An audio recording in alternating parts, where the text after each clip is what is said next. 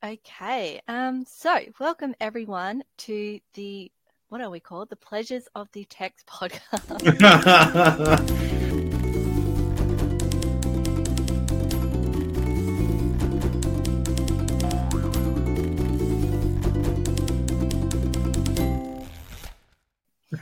Welcome everyone to The Pleasure of the Text Podcast. I am your host, Shannon, and we have...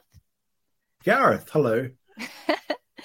And we're just two friends obsessed with books and writing, and we're here to share that imaginative space where readers and writers make meaning together.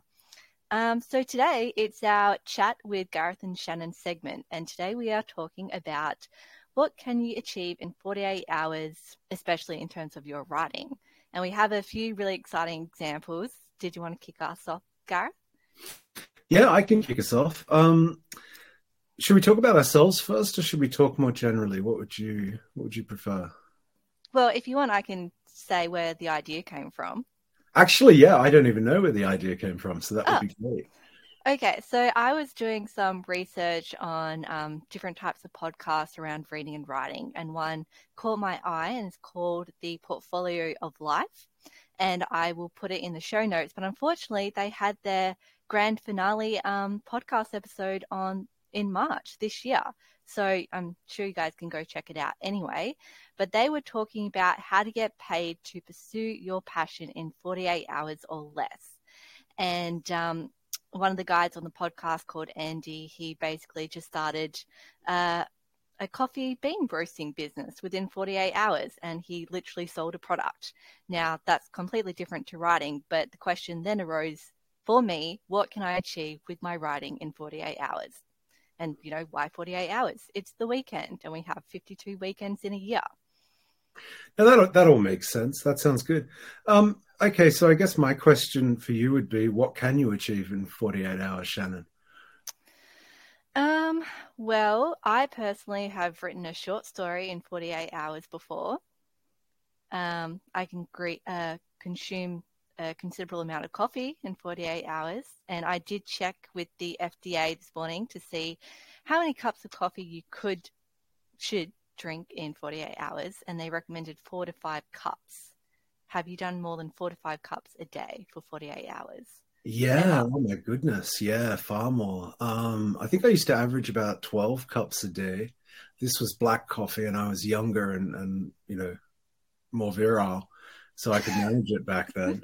And, of course, that was a time when it was, like, appropriate and polite to chain smoke in your house.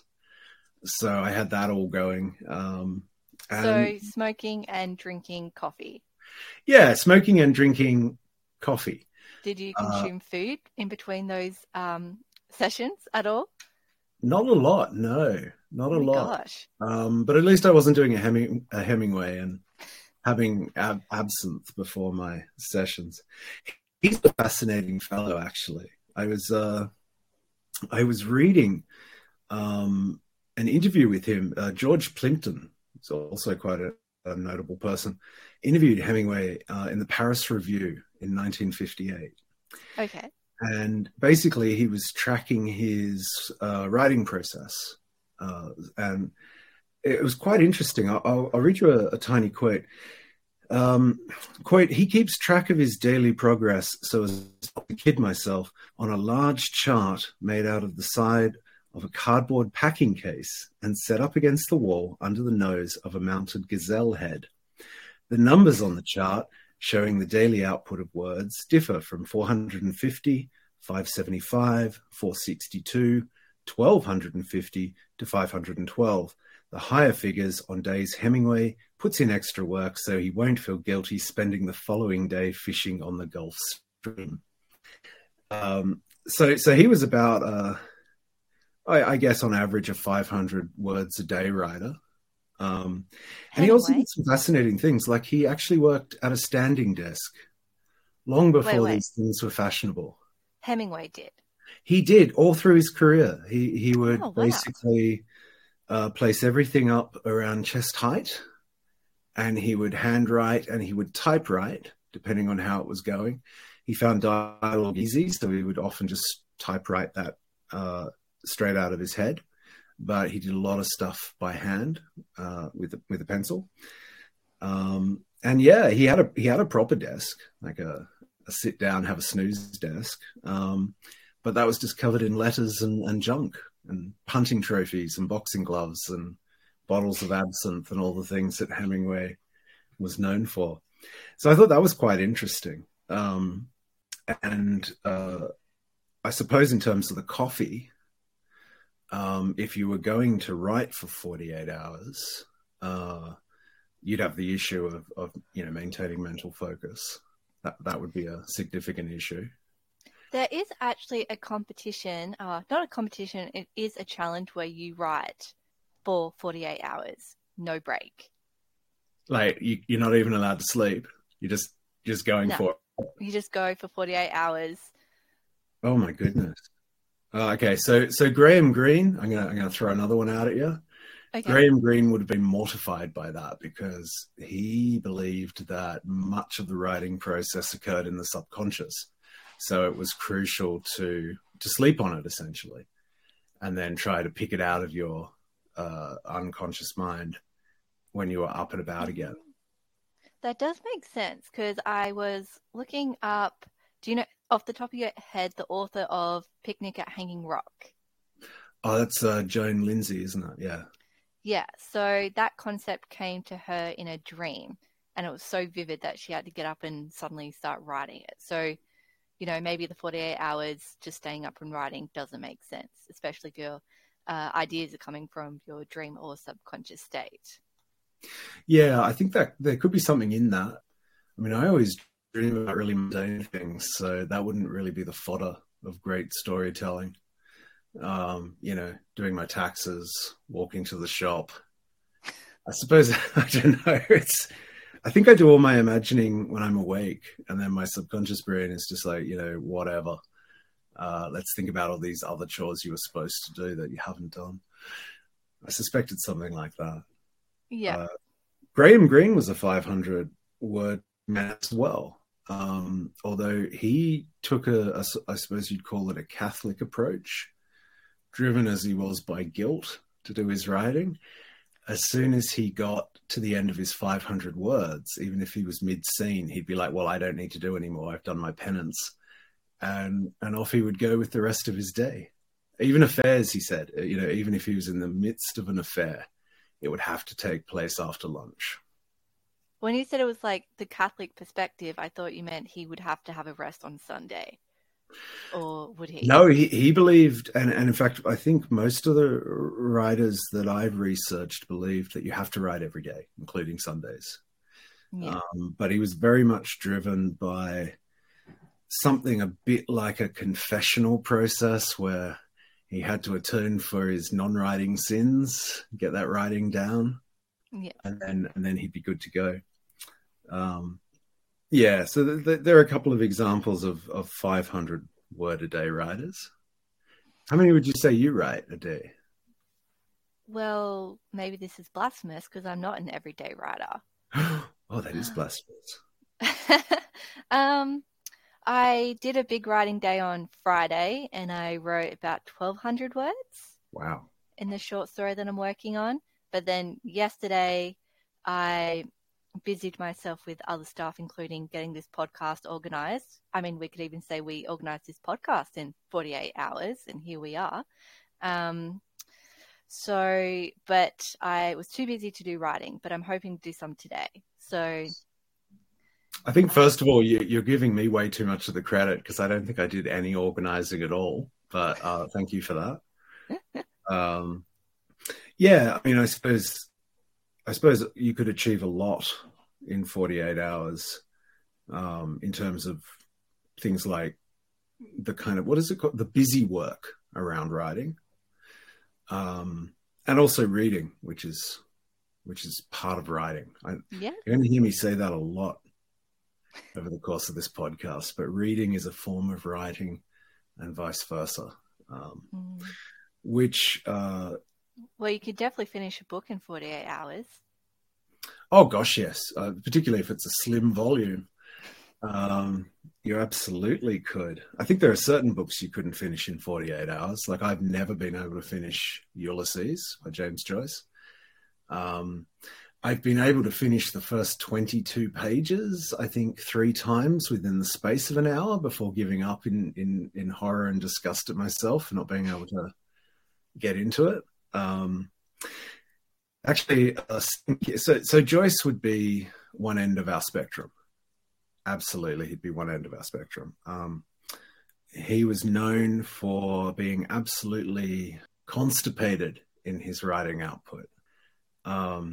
And Stephen King actually got this pretty crazy imagery right now. Oh yeah, yeah, no, absolutely. With his eye patch on, leaning over a table in despair. That I think that's very much the image I have of Joyce. But yeah, Stephen King wrote a book 20 years ago called On Writing, A Memoir of the Craft. Yeah. And he actually recounts an anecdote, which he says is probably not actually true, about James Joyce, where he's visited by a friend and the friend comes in and sees him and says, "Oh, James, what's wrong? Is it the writing?" And Joyce says, "Well, of course it's the writing." And the friend says, "Well, you know, how many words did you get in today?" And after a while, Joyce manages to murmur out 7. And the friend, you know, being a good friend, says, "Oh, 7, but James, that's really good for you." And Joyce replies, "Yeah, I suppose it is. I just don't know what order they go in." Oh, dear. Yeah. So doesn't that make you feel better? Well, yeah. And it would be pretty humorous if that friend that has just seen Joyce constipated over his table was Stephen King, because I did listen to On Writing and he recommended doing 2,000 to 2,500 words a day. And then if he didn't write every day, he said the characters and the story become stale and he feels like an intruder. Look, I mean, I'm not sure that too many people would say that Stephen King isn't like the first rank of fiction writers, but he is clearly an accomplished craftsman, and he's had a long career and he's produced a lot of very different works. So I think in terms of writing behaviors and writing routines, he's someone that you really should pay attention to because, you know, he's got form. You know, at the other end of the spectrum now, I'm going to give you the other end of the spectrum. I went looking around to see who the biggest output. And the award goes to Michael Crichton, who wrote Jurassic Park. I think he wrote the Andromeda Strain. I think that was Crichton. I haven't read any of his work, so I couldn't comment on it. But when he was interviewed in 1970 by the New York Times, he claimed that there were periods when he would write for 16 hours a day for a week or two, turning out roughly 10,000 words a day. Wow. On a typewriter or a pencil? Yeah. I don't know much more about it. I know that there's another quote from him from 86 where he says, "Books aren't written, they're rewritten. Including your own. It's one of the hardest things to accept, especially after the 7th rewrite hasn't quite done it." So there's something in that for us, I think. And I've just got a lot of quotes here. Do you want another quote? I'll give you another one. This one from Salman Rushdie. Salman Rushdie. Well, that's very on point at the moment, isn't it? It is on point. It certainly is. About 6 years ago in the Harvard Business Review, he said that when he started out, he used to get a lot more written in a day than he did at that point. So he would write 4 to 5 pages. And currently he's doing about 400 or 500 words. But the difference, he said, is that the work he used to do needed a lot of revision. And now he writes much less, but it's closer to a finished piece. Yeah. So I think maybe, I mean, we could draw from that possibly the conclusion that writers can sometimes create a large body of text on a daily basis, but that doesn't necessarily mean they're writing any faster than someone who doesn't, because potentially their rewriting process could be a lot more labor intensive. Yeah, who is it, Irving, that says his only quality or skill or talent really was that he could just rewrite and rewrite continuously. Yeah, John Irving. Yeah. And you know, with his books, a lot of them are 800 to 900 pages, so that's a Herculean effort, isn't it? It's very impressive. These are all. I mean, it's a bit of a sausage fest in here. I did look up Margaret Atwood as well, and I got very drawn into her whole process. There was a lot about breakfast and coffee and various other things. Oh, and I've actually forgotten the word count she said, but I think it was somewhere between 1,000 and 2,000 words. 1,000 to 2,000 words a day after a glorious breakfast and coffee. Yeah, basically. I mean, like a lot of writers, her view is that you treat it like a job. Yeah. And probably rather than worrying about how many words you can produce in a day, probably a more manageable goal would be a number of hours writing every day. Do you think you could do that? Because I know, I mean, we are doing other things at the moment. Is that practical? Well, you know, like a lot of things, it's practical in theory, but it becomes highly theoretical in practice. So, I haven't really managed it. I think if I'm in a good frame, I'm for 2 hours a day, usually between about 6 a.m. and 8 a.m. in the morning before I have to run off to work and do other things. How many hours do you think you do a day on average? Well, I do go down to the Friday writing day down at the Queensland Writers' Centre here in Brisbane, and that goes for 6 hours, but I normally kind of am done by 2 to 3, and that starts at 10. So that would be 5 hours. A good day for me would be 3 to 4. Okay. So when you go down to the Writers' Centre, is that because you want the structure of going somewhere? Because one of the things I did read about Margaret Atwood is that she doesn't have a space. There's sort of, She talked about the sort of fetishizing of the writing space, and you know, the perfect quill pen you use to draft your masterpieces. And she said she's never had any of that. She can write anywhere, and that's what makes her more prolific. Yeah. But do you find changing the space allows you to achieve more, or potentially less? It's a good question, and I think the answer would be I get annoyed by everyone else in the room, so I have to work harder. And you know, like tip tapping, people are very loud, they cough, so I have to work hard to drone them out, so it's just me and my laptop. And the days that I produce a lot of work is the days that I do successfully drone them out, and the days that I don't is when I don't. So it's a practice in removing the outside world. And that's probably, it's less about the space and more about the practice of removing everything else. Okay. Yeah. There was a study done on that.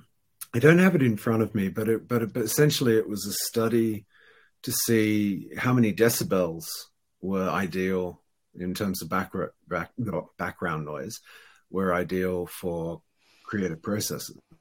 Yeah. I believe the number was 75 decibels, which is roughly what a relatively busy cafe sounds like. So I think that might be why writers are drawn to cafes and possibly to writing centers, because it's just enough of a constraint that you have to focus to get past it. And that's what keeps you focused, as opposed to having perfect silence and it's a blank page on, you know, into which you can stare forever. Yeah. I think Stephen King said he listened to heavy metal when he was writing. He did, and he also took a lot of cocaine, I recall him saying. So, you know, potentially there's something in that. Well, let's not promote, like, drugs on here, but he recently said that you don't need any substances to be a good writer. Yeah. Well, I could imagine he would say that because, of course, he did promote that sort of narrative about himself quite a bit when he was younger. Yeah. And I imagine if people are fans of his work, they might think this is the way forward for me.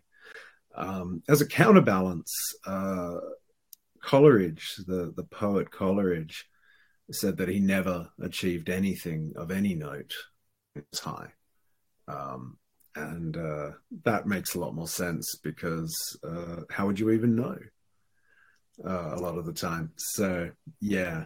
So how else would we, like, what other kinds of systems and structures could you put up in your life to generate more writing output? I think that depends on what you're like.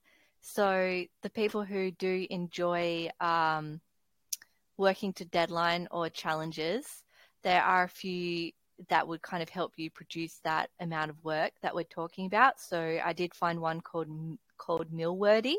That's where you write 1 million words in a year. And so you would have to average 3,000 words a day. But of course, this is the 48-hour challenge. You know, that's 6,000 words in a weekend. You know, the average manuscript is 60,000, 10 weeks to write your first draft. I mean, that's pretty impressive for a 48-hour challenge. That is impressive. NaNoWriMo is another quite popular one where you produce 50,000 words in a month. So that's 1,667 words a day. And another challenge I found was a short story a day. So, I mean, if you wanted to create a collection of short stories, 2 on the weekend, how many would that be by the end? Almost just under 100. 104. Good gracious. There's bound to be a few gems in amongst it too, you would think, wouldn't you? Just statistically, you'd hope so. Well, yeah, exactly. So, I mean, someone who produced a collection of short story, the science fiction writer Harlan Ellison. So I have a little article here. He once pulled off a stunt to make the point that you don't need to wait for inspiration. He, at the close of NBC's Today Show in April 1981, interviewer Tom Brokaw held up an envelope containing a piece of paper which read, "August afternoon, a person walking along a rocky beach in Maine picks up a pair of broken sunglasses." So the story is that at 9:45 a.m., Harlan Ellison climbed into a window of a Fifth Avenue bookstore, read Tom's words for the first time as the crowds looked on, and then began to write. 5 hours later, he produced The Night of Black Glass, and that is a short story featured in his 1982 collection titled Stalking the Nightmare. So, 5 hours, there's a short story. That's really impressive. It's another constraint though, isn't it? Like the noise at the writer's center. And having people watch you create a short story? Well, yeah, and the time limit, all that pressure. I mean, Dostoevsky wrote The Gambler in a month, and that was to pay off his gambling debts. So effectively, he owed a publisher a considerable sum of money.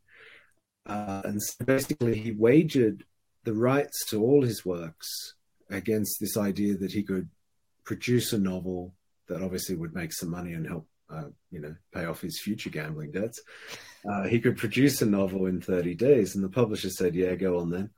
And he got it done. He got it done with hours to go, apparently. And the publisher basically tried to hide from him so that he'd win the wages. So Dostoevsky ran to the police station and got them to kind of sign off on it, like a JP kind of thing, to say that they, they'd received it and it was done. So, he did that in 30 days. It's a novella, but it's considered a significant piece of work from him. That's quite impressive. Did you say that they were threatening to break his kneecaps or something at one stage? No, I don't know that they would have done that. Although, to be honest with you, I was thinking it would be a great sideline for the mafia, wouldn't it? You could sort of hire yourself a mafia person, say, look, if I don't have this novel done by the end of the year, I need you to come over with a baseball bat and sort me out. And I feel like that would motivate you, wouldn't it? I mean, it would be a certain constraint and, you know, even just the worry. But then talking about worry on the opposite end, some people don't handle pressure really well. I'm not sure if that system would work for you, Gareth. Oh, no, I'm actually quite comfortable writing for reasons other than my own pleasure. So, for example, I mean, you know, I'll give you a great example of what I can produce in a short period of time. So back in about 10 years ago, I was given an editing job to edit a collection of fairy tales, 40 fairy tales. They were all public domain texts, which is a nice cheap way to approach it. But what the publisher wanted was they wanted all 40 to have the same writing voice and to be approximately the same length and the same tone and what have you. So it wasn't really an editing job, because some of these texts were hundreds of years old and others were not nearly so old. And they varied in length from about a page and a half to 40 pages in length. So it was very much an exercise in ghostwriting the classics. But there was a further complication, which is I was given 6 weeks to do this. However, for various reasons, the first 4 weeks, the manuscript did not arrive in my inbox, and the due date didn't change to accommodate that fact. So I was given 2 weeks to do the 40 stories. I did them in 9. I did them in 9 days. Wow. I was working 16 hours a day. And that collection is called, if anyone wants to go track it down, it's called The Fairy Tale Treasury, a classic collection of famous children's stories.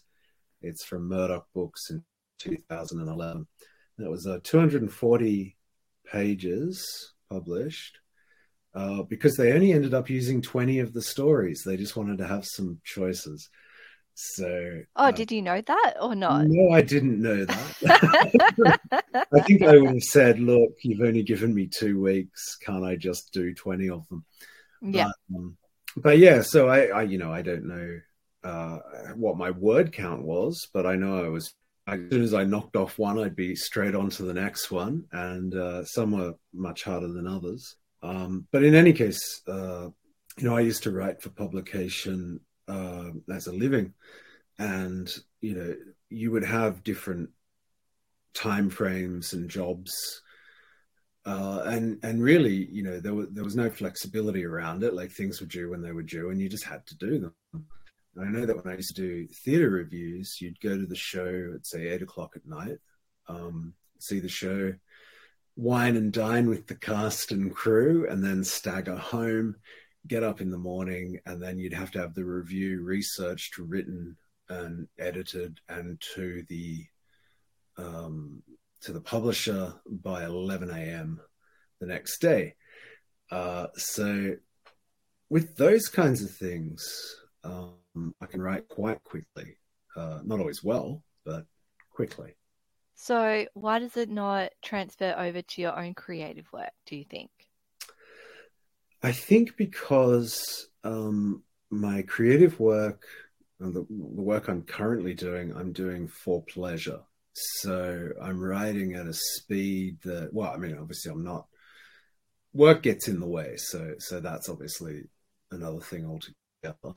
But when I am able to write, and I actually can squeeze the time in to sit down and actually do it, then for me it is about the pleasure of the writing. Again, so I think Salman Rushdie said something like that, like he was indifferent to getting published.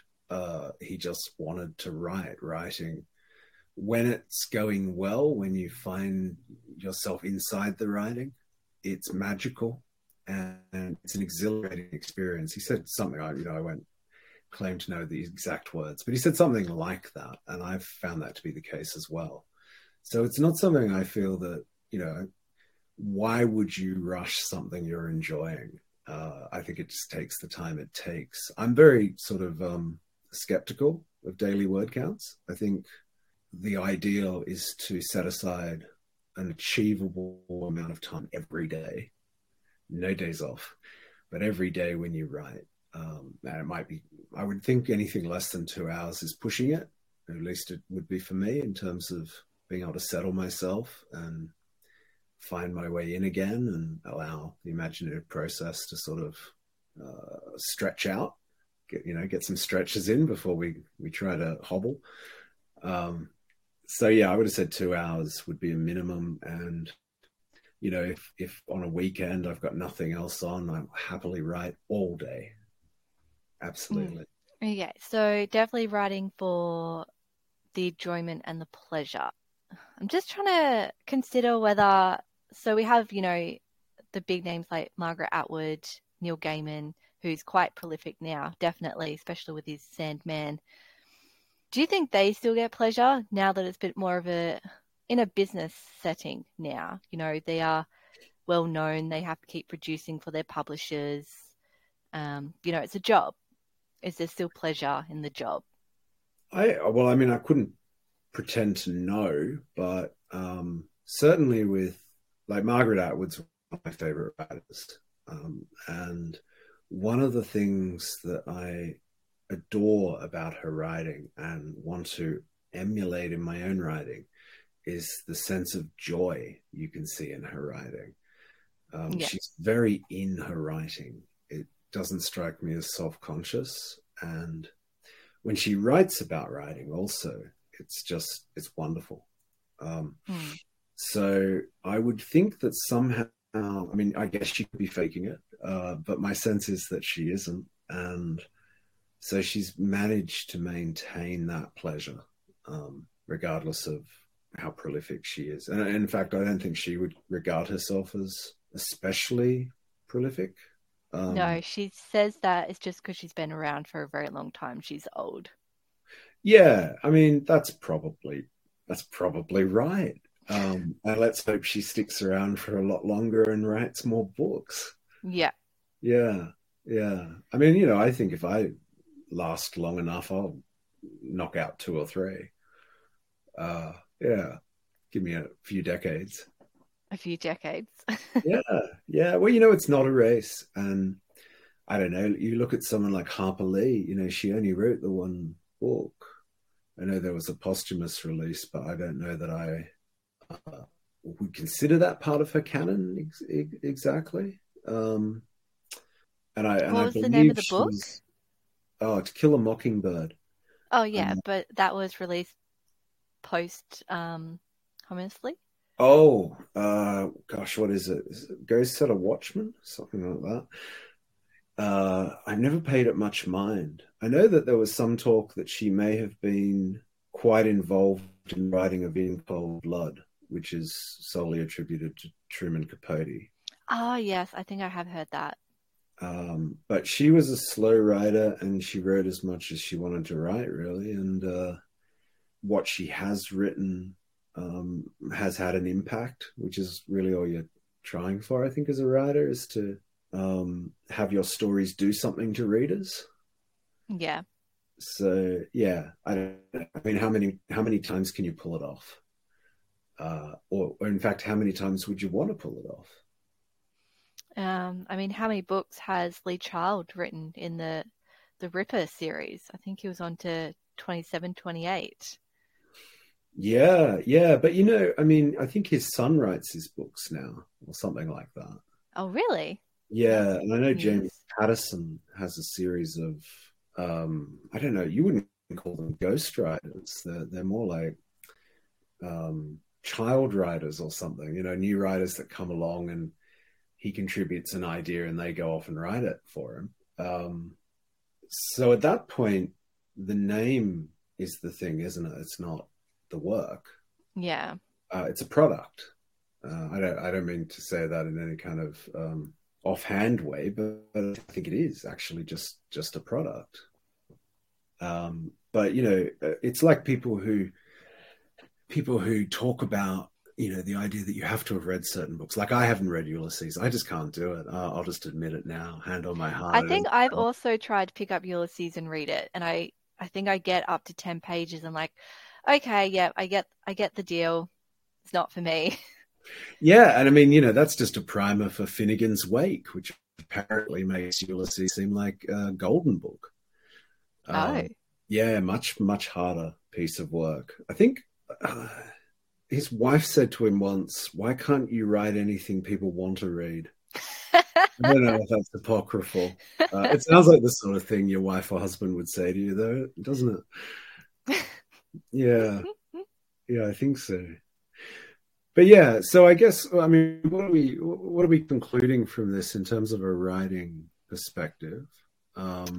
What should one expect to be able to achieve in 48 hours? Well, given the name of the podcast is Pleasure of the Text, I think the number one would be pleasure. I mean, we do it because we enjoy it. I mean, if you're a sucker for punishment, writing is definitely up your alley, because at times it is not fun, especially when you're editing and it's not your passion. But writing for me definitely is just having transported myself to a completely different place that is not my reality. And it's very fun. And I also get so much pleasure when I impact other people through my writing. So I suppose that is the number one takeaway for me. And really, when I heard this podcast, it's that, you know, I hear it a lot from other writers, and it's, you know, I'm not inspired at the moment. And I think waiting around for inspiration is a mug's game. And I think, you know, at some stage, you really do just need to put words to paper and, you know, start producing something. But that's my take on it. What about yours? Well, I agree. And, you know, you can basically go to a cafe and you'll find inspiration simply by needing to focus past those 75 decibels. Georges Perec, you know, he would create constraints for himself, really sort of arbitrary things. Like, you know, he wrote a novel that did not include the letter E at any point. And that constraint, he said, actually freed up his creativity to the extent that he felt like the book almost wrote itself. So yeah, I mean, that's inspiration that was generated through technique. So yeah. I agree. You've got to be a turtle mug just to sit around waiting for it to come. You know, you've got to get out there and get dating, folks. You know, love won't just knock on your door. And I suppose the other side of it, besides pleasure, is text. You gotta generate some text. I don't think it actually matters how much text you generate, but you need that interplay between, you know, being there, being a writer, and having something that you're writing. And I say that very much in present tense, because once something is written, at least for me, it's dead to me. That's a bit extreme. No, it's true. Well, because, you know, when you're reading books, you know, you're in that moment of the book, and it's very similar to the moment you're in when you're writing. So somebody else comes along and I find them more interesting than I find myself. And that sort of past self seems extremely redundant. I think that might be, I think Rushdie said something along the lines, he knew that he'd finished writing a book when it didn't change, he just wrote it in different ways, something like that. And that idea of sort of a kind of an imaginative exhaustion. For me, I know when it's done, when I no longer care about it and just want to move on to something else.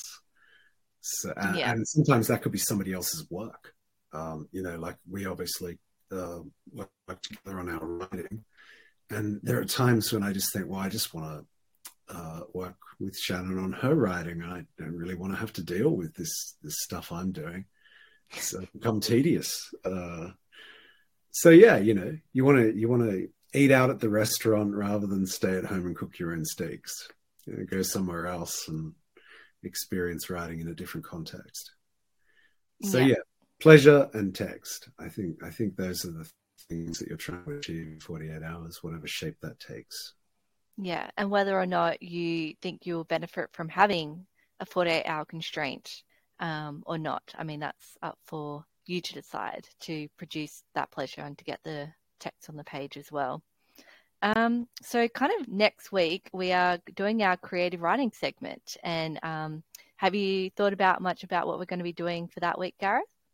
Well, I think, you know, I mean, to be 100% honest, no. Okay. But, you know, that's okay because I'm inspired. I'm inspired by the process. And I think probably that can be our topic.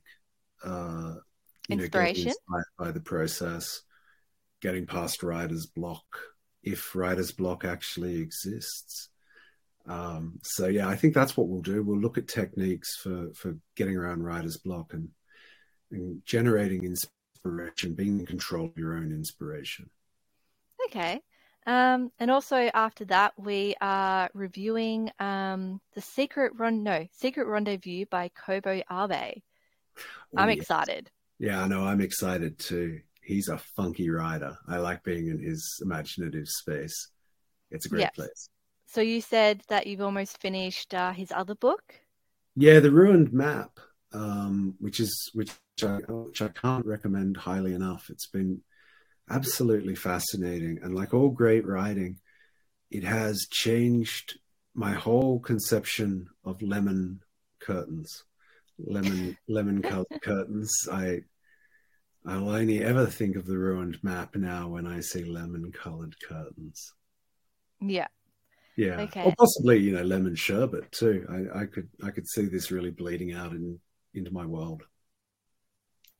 Well, that's awesome. It's impacted you already, and I'm hoping this book impacts me as well. So I'll definitely put a link if you want to join us for the review, for if you want to go pick up the book from Book Depository. I'll put it in the show notes. And just closing, if you have enjoyed listening to Gareth and Shannon, like and subscribe to the podcast. And everything we have discussed today will be in the show notes over at our website. And anyone who wants to partake in the 48-hour challenge, send us an email and let us know what you got up to and what you achieved. And did it bring any pleasure to your writing experience? Let us know. And I think that's closing for us. Until next time. What do you say, Gareth? Yeah, I think we're done. Over and out.